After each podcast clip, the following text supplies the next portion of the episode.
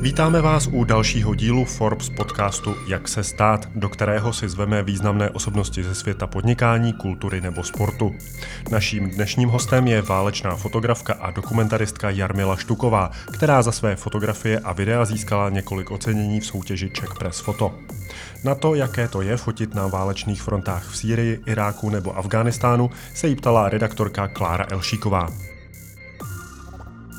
Ve studiu je se mnou dnes Jarmila Štuková. Vítám vás. Dobrý den, Jarmilo. Dobrý den. Vystudovala jste produkci na Damu. Eh, slyšela jsem, že jste i hrála a zpívala. Je to pravda? Je to pravda. Eh, vlastně úplně nej, nejdřív jsem zpívala, když jsem byla ještě dítě od sedmi let. A já jsem si totiž eh, vymýšlela vlastní písničky a hrozně mě to bavilo. Takže jsem se tomu pak věnovala, ale věnovala jsem se tomu až přes příliš. A když je vám sedm a já jsem ještě milovala zvířata v té době a měla jsem svýho psa a chodila jsem s ním pořád na cvičák, až maniakálně řekla bych.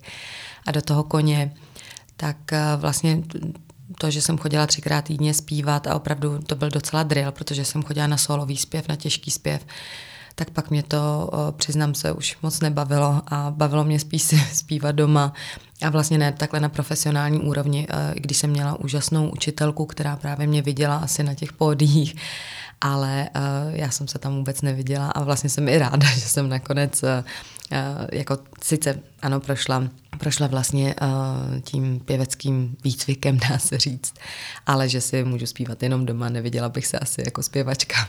A hraní? Hraní to, to bylo tak později trošku na základce. A my jsme tam měli takový spolek a uh, hráli jsme různé hry. Já si pamatuju třeba Noc na Karlštejně. A to byla taková zábava, byli jsme tam dobrá parta a vlastně tam jsem asi přičichla k tomu divadlu a pak jsem studovala na Damu a tam jsem taky jsem tam hrála, chodila jsem právě i si zaspívat a, a na různou mluvu, takže to bylo prýma. Proč jste si vybrala studium produkce? Musím říct, že eh, produkce v té době mě napadla především proto, že jsem si říkala, že budu mít vlastní spolek a že s ním budu jezdit po světě. A eh, proto jako to vysloveně vlastně studium herectví, to se přiznám, že mě úplně nelákalo, protože uh, já nejsem asi takový ten typ moc show off a spíš mě, ale bavilo mě vždycky divadlo, hrozně, hrozně se mi líbilo a já mám ráda vůbec umění. A ať už je to výtvarné umění, to mám teda asi nejradši, tak vedle toho divadlo, to živé umění mě hrozně bavilo a bavili mě vlastně i ty lidi. Ono, přiznám se, že studium DAMu je uh, strašně fajn, protože jste mladá, uh, čtete, zajímáte se o strašně zajímavé věci uh, okolo sebe, samozřejmě, protože divadlo je vlastně jakýmsi zrcadlem společnosti a nějakým způsobem na ně reaguje pochopitelně. Takže uh, vy tam jste s velmi zajímavými a inteligentními lidmi, kteří jsou taky trochu střeštění a jste v úvozovkách ti umělci, co si mohou dovolit ledacos, protože to mohou vždycky, vždycky svést na to, že jsou ti umělci, tudíž mohou být trochu extravagantní. No a mě to vždycky strašně bavilo. A ta produkce vlastně mm, byla prýma v tom, že my jsme měli úplně fantastický učitele uh, na různé předměty, a například Jirka Srstka, dneska už jsme kamarádi a tykáme si, ale uh, byl to docela tvrdý v té době, uh, v té době kantor a naučil mě opravdu autorské právo a myslím, že každého z nás. Takže dneska se mi to hodí, protože spoustu věcí si, nebo spoustu cest si organizuju sama, a tím, že umím právě, nebo mám státnice z autorského práva, tak umím si přečíst smlouvu, nepotřebuji někoho vedle sebe a, a a vlastně umím si to zorganizovat. Ale je pravda, že úplně srdcem produkční nejsem. Jako ne, neumím si představit, že bych produkci dělala, ani si nemyslím, že na to mám moc vlohy. Kdy jste se odklonila k fotce? Jestli vůbec dá se říct, že jste se odklonila? Já musím říct, že uh, vizuální umění mě zajímalo vždycky. Vlastně fakt obrazy a různé sochy a tak. Ale uh, já jsem měla vždycky velké představy, ale neuměla, neměla jsem to v té ruce. Nedokázala jsem to dát na papír. Uh, a to mě trochu frustrovalo, musím říct. Já jsem teda docela tragický malíř, musím, musím se přiznat. Ale a bavila mě i fotografie. A musím říct, že uh, jsem chodila na různé fotografické výstavy, uh, sledovala jsem různé fotografie, ale nikdy by mě nenapadlo, že bych se tím mohla živit. Nikdy by mě vlastně nenapadlo, uh, že mám ten talent, že mám to vidění. A pak eh, vlastně po studiu DAMu já jsem právě věděla, že nechci dělat divadlo, že do divadla strašně ráda budu chodit, ale že nejsem asi typ na divadlo, abych tam byla někde zavřená se stejnou partou lidí. Já jsem vlastně docela, um, nechci říct samotář, já mám ráda lidi, já jsem docela prosociální, ale, ale um, potřebuji svoji samotu a hrozně ráda jsem sama a jsem spíš takový individualista. Takže představa, že, že vlastně v divadle, kde jste prostě parta, kde, kde samozřejmě musíte hodně se respektovat a tak dále a je to i taková drbárna a, a má to své pro a proti, tak jsem si říkala, že divadlo eh, dělat nechci což bylo trochu problém, když vy studujete, máte tedy toho magistra, eh, magistra umění a, a najednou nechcete dělat divadlo. Měla jsem fakt v mém životě je um, nebo přišlo spoustu hrozně hezkých náhod. A jedna z nich byla, že jsem potkala kluky, reportéry, kteří zakládali takovou agenturu, která se jmenovala A-News a vzali si mě tam jako takovou podržtašku, opravdu doslova podržtašku, protože já jsem jim od, od toho, že jsem vařila kafe, tak jsem připravovala jejich krátké reportáže nebo dokumenty na různé festivaly, až do toho, že jsem si tam podržela kameru a vlastně i foťák a zjistila jsem, že to je něco, co mě naprosto fascinuje a že vlastně nechci dělat žádnou takovouhle produkci, ale že chci sama být tím tvůrcem a, a strašně mě to chytlo. A hlavně opravdu t- s tím fotoaparátem to byla úplná vášeň. Takže od té doby jsem vlastně fotografka, což neznamená, ale že jsem nefotila předtím. Já jsem jako vždycky fotila, ale nebylo to takové to, jak chodíte a teď si různě instalujete, to ne, nebo, nebo komponujete. To přišlo až později.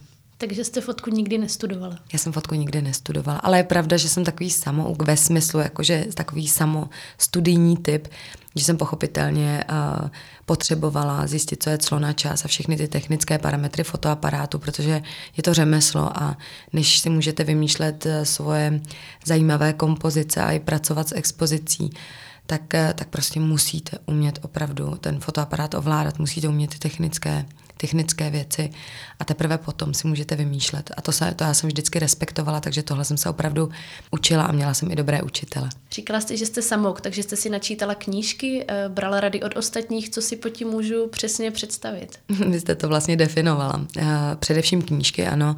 A dneska už najdete na internetu spoustu různých tutoriálů, kde vynikající fotografové eh, vlastně říkají, jakým způsobem máte přistupovat k té fotografii, jak se fotí, třeba portrét, na co si máte dát pozor, takové ty základy a vy už tam samozřejmě pak, když si to ošaháte, tak pak už je to přesně na vás, jestli máte dobré nápady, jestli cítíte světlo a, a to je právě ten, ten uh, skok zase dopředu, který buď uh, dáte nebo nedáte. To už samozřejmě závisí na, na talentu, ale, ale je pravda, že fotografie, tedy tak aspoň jak já ji cítím, je strašně moc práce, hledání a, a špetka toho talentu tam samozřejmě být musí taky, ale je to především velká práce. Jaké byly první fotky, které jste dělala? Pro koho jste je dělala? První fotky jsem si dělala pro sebe. to bylo vlastně, jak jsem říkala, že eh, jsem se naučila ty základy, nebo respektive potřebovala jsem si osahat ten foťák, potřebovala jsem se naučit ty základy, pochopit, co je zlatý řez a tak tak uh, jsem chodila ven a fotila jsem si pro sebe. Zkoušela jsem to z různých úhlů, zkoušela jsem si fotit od portrétů po květiny. A já teda musím říct, že uh, já jsem vysloveně sociální dokumentarista, cítím se takto a je to hlavně proto, že já opravdu mám největší cit asi pro to vyfotit člověka, vyfotit emoci. A uh, přiznám se, že krajinky a, a třeba zvířata hrozně ráda sleduju, ale, ale nemám úplně to puzení fotit. Takže ty první fotky byly pro mě a byla to ta těžká práce, kdy jsem se učila především ty technické věci. A pak už, eh, já jsem v té době vlastně, eh, když jsem, jak jsem říkala, že jsem pracovala u těch kluků, tak pak jsem nastoupila do Lidových novin jako redaktorka do magazínu, což bylo fantastický na to, že jsem nestudovala žurnalistiku, ale mě i bavilo psát a bavili mě, já jsem jako vysloveně mě baví reportáže, já nerada píšu taková ta dlouhá témata, ale eh, já mám ráda být v, v situaci a tu popisovat a a vedle toho si samozřejmě načítat další věci, k tomu potřebujete, ale, ale ta reportáž, to rychlé a, a zachycení okamžiku, to je mi asi nejbližší, nebo ne asi určitě. Takže pak už jsem začala jsem tam i fotit eh, vlastně do Lidovek a pak jsem nastoupila přímo do agentury do agentury ISIFA, která byla v té době propojená i s Getty Images, takže mi vycházely fotky venku a to bylo, to bylo pro mě velká satisfakce. Když jste ze začátku chodila s foťákem, nestýděla jste se? Strašně. A já musím říct, že to je opravdu kort, když děláte reportáž a děláte sociální dokument, sociální reportáž, tak já myslím, že to řekl James Nachtwey, což je můj velmi oblíbený fotograf, fantastický, právě reportážní a který vyhrál mnoho World Press Fota, opravdu má nádherné práce, má fantastický oko, tak eh, ten řekl, že dokud necítíte pod toho člověka, který ho fotíte, tak to není ono. Takže vy opravdu potřebujete být velmi blízko, ale zároveň nevadit v té situaci. A to je, to je strašně těžký. Jo. A uh, musíte se naučit být takzvaně neviditelná, což je zrovna v zemích, kam já jezdím, dost problematické samozřejmě. Takže záleží na tom, aby si na vás lidi zvykli. Aby si na vás zvykli natolik, že vy pak můžete právě opravdu si počkat na ten pravý okamžik. Já nejsem takový ten typ, který někam vletí a drtí to, ale počká si, já jsem schopná, dokonce jednou v Etiopii jsem si čekala přes dvě hodiny na jednu fotografii. A je pravda, že ne vždy se to podaří, spíš vlastně skoro nikdy se to nepodaří. Ono se to takhle zdá, že, že zkrátka ten sociální dokument je jednoduchý a vůbec není. Opravdu, aby ty fotky byly emocionální, aby, abyste tam našla to, co potřebujete, aby v jedné fotografii byla emoce, zároveň to bylo zajímavě vyfocené, aby to nebylo jenom takový prskání, tak, tak nad tím musíte opravdu hodně přemýšlet, musíte být hrozně moc v tom. Je to i uh, emocionálně hodně náročný, musím říct, ale mě to nesmírně baví. A když se to právě povede, když to zachytíte, tak máte neskutečný pocity satisfakce, radosti.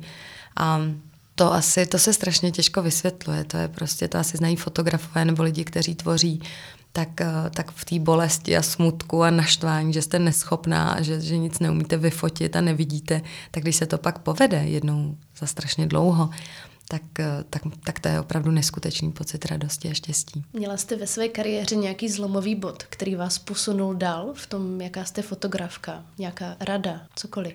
Oni byli takové, takové důležité mezníky vlastně v tom, řekněme, profesním životě.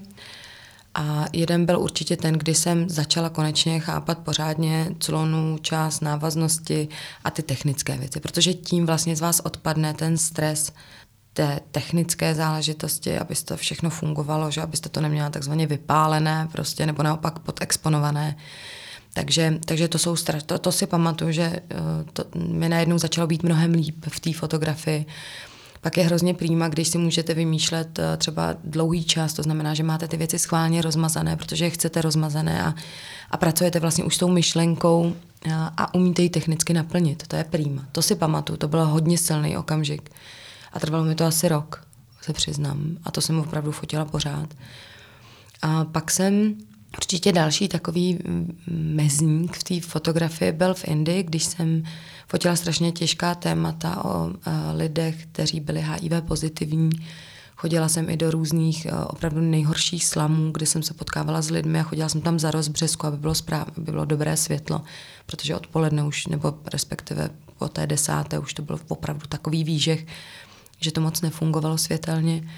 A tam právě jsem se hodně přibližovala k lidem a stalo se mi, že jsem třeba si k ním vlezla do té chýše, povídala jsem si s ním, vůbec jsem necvakla a pak teprve jsem začala cvakat a cítila jsem postupně, že, že vlastně opravdu uh, ty lidé mě míň a míň vnímají, že asi už se mi konečně daří být trochu neviditelná a, a že ty fotky už konečně začínají, začínají mít to, co, co já bych tam chtěla. To znamená tu emocionalitu, ten, tu autenticitu a to bylo, to bylo strašně pro mě důležitý.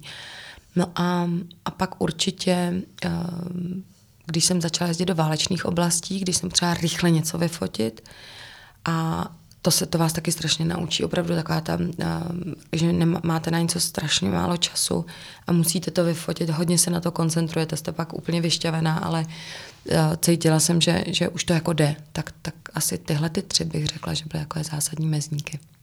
Myslíte si, že pro dobrou fotku důležité vytvořit si pouto s tím daným člověkem, kterého fotografujete, nebo s tím prostředím, ve kterém jste? Mm, pouto to je možná silné slovo. To někdy ani nejde, vy tam nejste tak dlouho. Ale důležité je, já mám jednu takovou zásadu, že nefotím někoho, kdo nechce být focen. Myslím si, že na to má právo.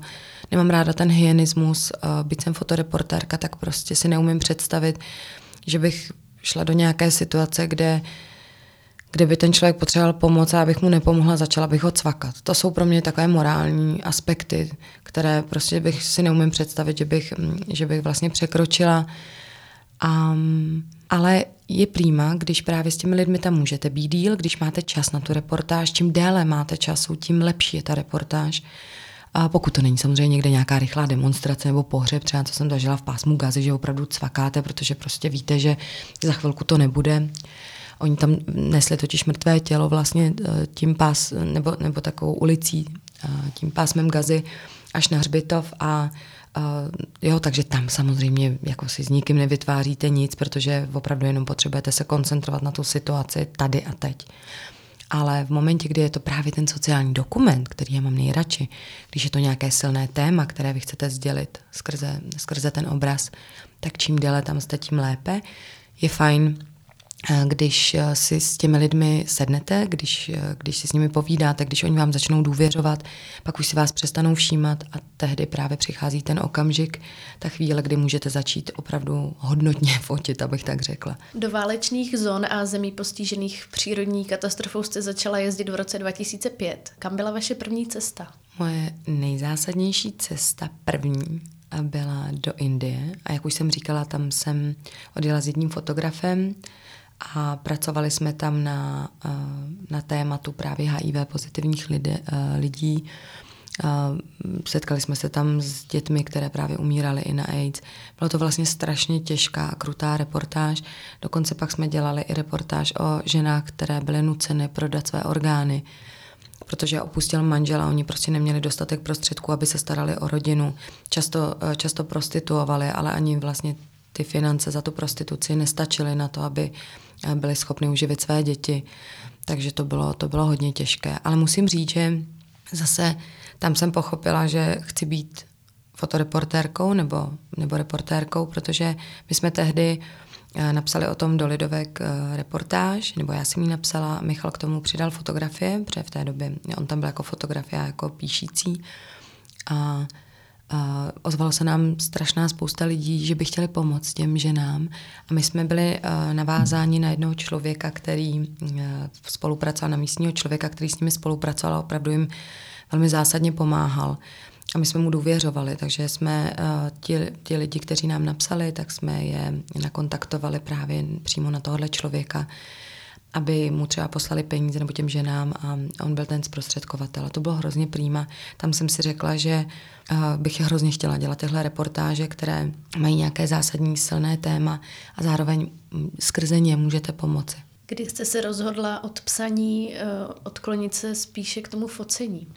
To přišlo vlastně velmi záhy. Já jsem odešla pak z Lidovek a začala jsem se přímo věnovat jenom fotografii, ale je pravda, že do dneška si vlastně napíšu nějaký text, třeba můj, můj oblíbený nebo takový text, na, eh, na, který, na kterém jsem dost pracovala, byl o popáleninové medicíně a o popálených pacientech do časopisu Respekt takže jsem tam si něco napíšu, nebo do Reflexu jsem často, eh, často publikovala, teď třeba i do časopisu téma, prostě různě. Vaše první cesta do země postižené válkou, jak jste se na to připravovala? No ono to přišlo postupně, musím říct, protože já jsem, já jsem vlastně vždycky dělala těžká silná témata, a um, říkala jsem si, že mám jistou odolnost, to neznamená, že bych samozřejmě nesoucítila, naopak já jsem hodně hodně uh, emocionální člověk a opravdu, uh, když děláte ta těžká témata, jako když se týkají dětí nebo žen, nebo opravdu někoho, kdo je utlačovaný, je tam, je tam ta vysoká míra agrese a, a ubližování, tak to je něco, co, co já těžko snáším, ale myslím si, že se o tom musí mluvit a, a zvládnu to. Já nejsem taková ta, takový ten člověk, který by plakal často, ale, ale vlastně tu, tu tenzi a, a řekněme ten smutek třeba prožívám uvnitř a, ale to pnutí vlastně tyhle ty témata vytahovat na světlo a bavit se o nich jsou pro mě tak, to je pro mě tak silný, že to prostě se dá vydržet jo, a zvládnu to a dělám to. A když jsem vlastně poprvé odjela do válečné zóny a pak přímo jsem působila na těch frontových liních, tak jsem se na to vlastně moc nepřipravovala, protože já už jsem dělala tak těžká témata předtím, že musím říct, že já jsem si říkala, to stejně na to se asi nepřipravíte, jo. to zjistíte až na tom místě, když teprve, já nevím, jste na té linii, spadne třeba raketa kousek od vás, co se mi stalo, jako stalo se nám několikrát, že jsme malem přišli o život, tak eh, máte několik typů lidí a já jsem vlastně nevěděla, jestli budu třeba křičet, jestli to zvládnu, jestli prostě třeba se totálně psychicky nedekompenzuji. Ale zjistila jsem, že to zvládnu a že dokážu v takovýchhle krizových situacích opravdu jednat docela racionálně a pak teprve přichází vlastně, když už jste v bezpečí a nikoho nemůžete ohrozit, tak pak teprve přichází vlastně ten jako to uvědomění si toho, toho, toho, co se stalo. Což neznamená, že nejste celou dobu pod adrenalinem a nebojíte se. Já rozhodně tady nechci dělat žádnou super hrdinku, opravdu se bojím a stalo se mi mnohokrát, že když jsme byli třeba i teď, teď mi to napadá, když jsme byli na ofenzivě na Mosul v Iráku, eh, když se bojovala, nebo když probíhala válka s islámským státem, tak eh, začaly po nás házet rakety granáty a to bylo, to bylo fakt strašný, že jsem si říkala, my jsme byli v takových malých hamvís a já jsem říkala, teď to spadne sem a prostě my tady umřeme. Tak to se opravdu jako rozklepete, ale, ale uh, říkám, ten, ten strach nebo, nebo ta, ten strašný adrenalin mě neparalizuje, ale spíš mi, uh, mi dokážu v tom uvažovat a dokážu se chovat racionálně.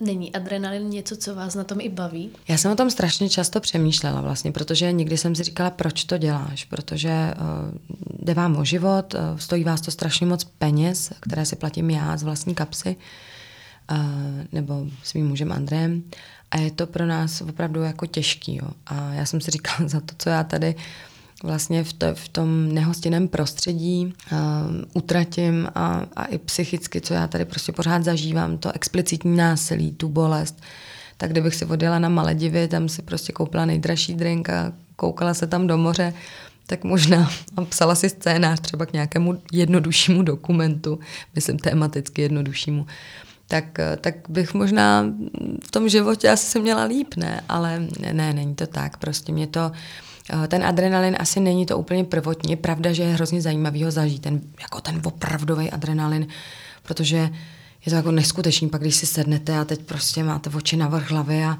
říkáte si, to je prostě neskutečná síla. Ale není to. Já fakt, fakt, fakt to u mě není ten, ten, ta nejdůležitější a prvotní věc, proč, proč tam jezdím. Mě to prostě strašně zajímá. Já, mě zajímá opravdu, uh, proč se tyhle ty eh, konflikty dějí, kdo proti sobě bojuje. Zajímá mě to jak politicky, tak eh, geograficky a tak dále. Jo. Takže tam je hrozně důležité, abyste tam byla na tom místě a viděla to na vlastní oči, protože se mi bohužel několikrát stalo, že i velká eh, média referovala o něčem, co pak jsem zjistila na místě, že úplně tak není. A, a proto jsem si řekla, že abych o něčem mohla mluvit a, a udělala si opravdu názor vlastní, tak tam, tak tam prostě musím být. Zmínila jste, že si tyto cesty financujete sama. Je to tak? Jak to funguje? Uh, ano, ty cesty si financujeme sami a uh, je to tak, že Bohužel tady nejsou, nejsou média, která by měla takové rozpočty, aby posílala lidi eh, za sebe. Jsou tady samozřejmě zpravodajové v české televizi, jako třeba Jakub Santo, Martin Jonáš, kteří prostě výjíždějí a pracují. Ale uh, vlastně takhle, když jste na volné noze, tak, tak to moc nefunguje. A já si neumím být zatím, zatím si neumím představit být někde zaměstnaná. Mě naprosto vyhovuje právě ten volný režim, že se můžu kdekoliv rozhodnout a mně se opravdu stane, že se rozhodnu a letím třeba za dva dny. A takže, takže jsem si říkala, že takhle bych to chtěla udržet. No a uh, jsou to samozřejmě obrovské náklady a někdy je to, je to strašně těžký a říkám si, že kdyby existoval nějaký sponzor, tak by to bylo fajn, ale zase na druhou stranu vám to dává velkou svobodu. Vy si opravdu, já si můžu vymyslet jakékoliv téma, jakoukoliv zemi, taky to tak děláme a odjedeme a děláme si to po svém a pak to prodáváme. Ono se vám to stejně nikdy nevrátí. Já vždycky říkám, že vlastně moje práce je mým velkým koníčkem a ten si prostě financuju. A um, zatím to jde díky tomu, že uh, nefotím vlastně jenom ty fotoreportáže, ale, ale fotím zároveň, uh, jsem tam reklamu a komerční věci a díky tomu právě mám na to, abych odjela pryč což je fajn a já prostě rozhodně nejsem člověk, který by uh, pohrdal reklamou nebo pohrdal komercí, protože uh, tam zase je to úplně jiná fotografie, můžete si stylizovat ty ty herce, ty, ty své respondenty, když třeba něco točíte. Takže eh, to je, to je zase jako jiná úplně oblast fotografie, která je ale taky velmi zajímavá a můžete tam pracovat eh, se světly, pracujete v ateliéru. Um, je to pro vás i zároveň odpočinek? No, záleží samozřejmě strašně, co to je. Je to pro mě, je to pro mě určitě odpočinek v tom, že nejsem pod tím tlakem, mám na to čas, můžu si to uh, instalovat a stylizovat, jak dlouho chci, víceméně můžu si, mám svého asistenta, který mi tam tahá světla, takže nemám otahaný ty ruce furt uh, z těch foťáků těžkých a ten, on, on mi vždycky připraví stativ, já si tam jenom dám ten foťák a to, pak, už, pak už prostě můžu pracovat. Takže v tomhle směru to odpočinek asi je, ale já musím říct, já jsem hrozně zodpovědná a profesionální. Opravdu ke každý té práci, eh, když eh, už ji vezmu, tak se snažím, aby to bylo stoprocentní. A fakt se mi neděje, že bych si řekla, a tak to je jenom nějaký tady portrét. Jako vůbec. Prostě snažím se to udělat úplně stoprocentní. A naopak se mi někdy děje, teď se mi to třeba stalo, když jsem fotila v ateliéru, že přišel za mnou klient a říkal, to už stačí, mě se to takhle líbí. A já jsem měla pocit, že ještě to není ono. A, a ta modelka byla hrozně, hrozně šikovná a já jsem si říkala, ne, naopak ji musím vycucat a vymyslet to ještě jinak a jinak. A on mi říkal, ne, já to fakt chci takhle, mně se to líbí, dobrý. Tak jsem na ní tak trošku jako smutným okem koukala, ale říkala jsem, no tak dobře, no. Říkala jste, že se rozhodnete dva dny dopředu, než odletíte třeba do Afghánistánu. Jak to organizačně funguje? Jak to děláte? Musíte dát někomu dopředu vědět? Zrovna do Afganistánu to moc nejde, jsou země, kde to nejde, protože uh, dlouho trvá, než dostanete víza třeba.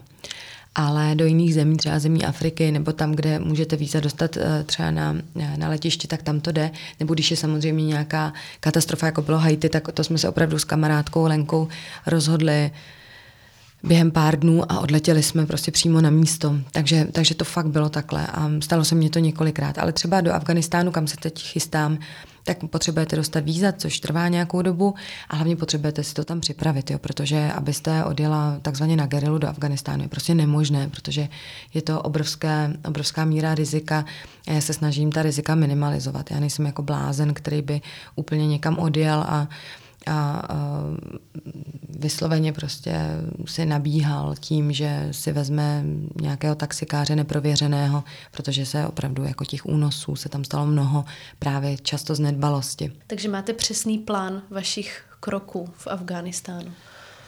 No, taky, taky samozřejmě tam někdy musíte improvizovat a stalo se to mnohokrát. Tam je jako nejdůležitější určitě mít tam spolehlivého, prověřeného člověka. To je úplně non plus ultra důležitá záležitost.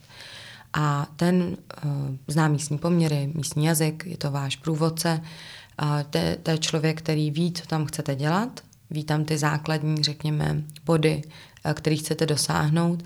A pak samozřejmě, protože nikdy téměř, no, ani si nepamatuju, počkejte, teď jako přemýšlím, ani si nepamatuju, že bych vlastně někdy opravdu tady něco naplánovala od A do Z a od A do Z se to tam i stalo. Jo. Tam opravdu musíte improvizovat a spoustu věcí, které si myslíte tady, že půjdou být tu zemi znáte. Já do Afganistánu letím už po mnoho, po mnoho té, už ani nevím po kolikáté se přiznám, ale byla jsem tam prostě mnohokrát. Tak tak přijedete na místo a uh, buď se může stát, že nějaký útok, nebo, nebo zkrátka ten váš respondent se rozhodne nepromluvit, protože se začne bát nebo je mu vyhrožováno a tak dále. Těch situací se může stát uh, strašně moc, takže uh, drtivé většině musíte improvizovat a třeba trošku ten uh, program změnit. Ale to hlavní téma, to tam drtivé většině vlastně jako zůstává a opravdu potom tam jedete. Třeba my jsme se vrátili ze Sýrie, teďko v prosinci a tam jsme pracovali s jedním taxikářem přímo v Alepu a tam jsme jeli opravdu podle storytellingu, kterého jsme si, e, který, který jsme si tady s mým mužem Andrejem řekli, ale zase některé věci tam úplně nešly, co jsme si představovali, ale, ale vlastně jako ten koncept jsme udrželi a opravdu jsme přivezli materiál, který jsme chtěli, plus další, který jsme neočekávali, že se tam povede. Například, že se dostaneme do syrského uh, sirotčince, kde byly jak uh, muslimské, tak křesťanské děti. A bylo to nesmírně zajímavé, protože si určitě pamatujete na vášnivou diskuzi o tom, zda v Sýrii jsou či nejsou sirotčinci, jak je to s těmi sirotky a tak. Takže mě se zajímalo zase to vidět na vlastní oči, jak tam, jestli tam tedy jsou siročince a pokud ano, jak to tam funguje.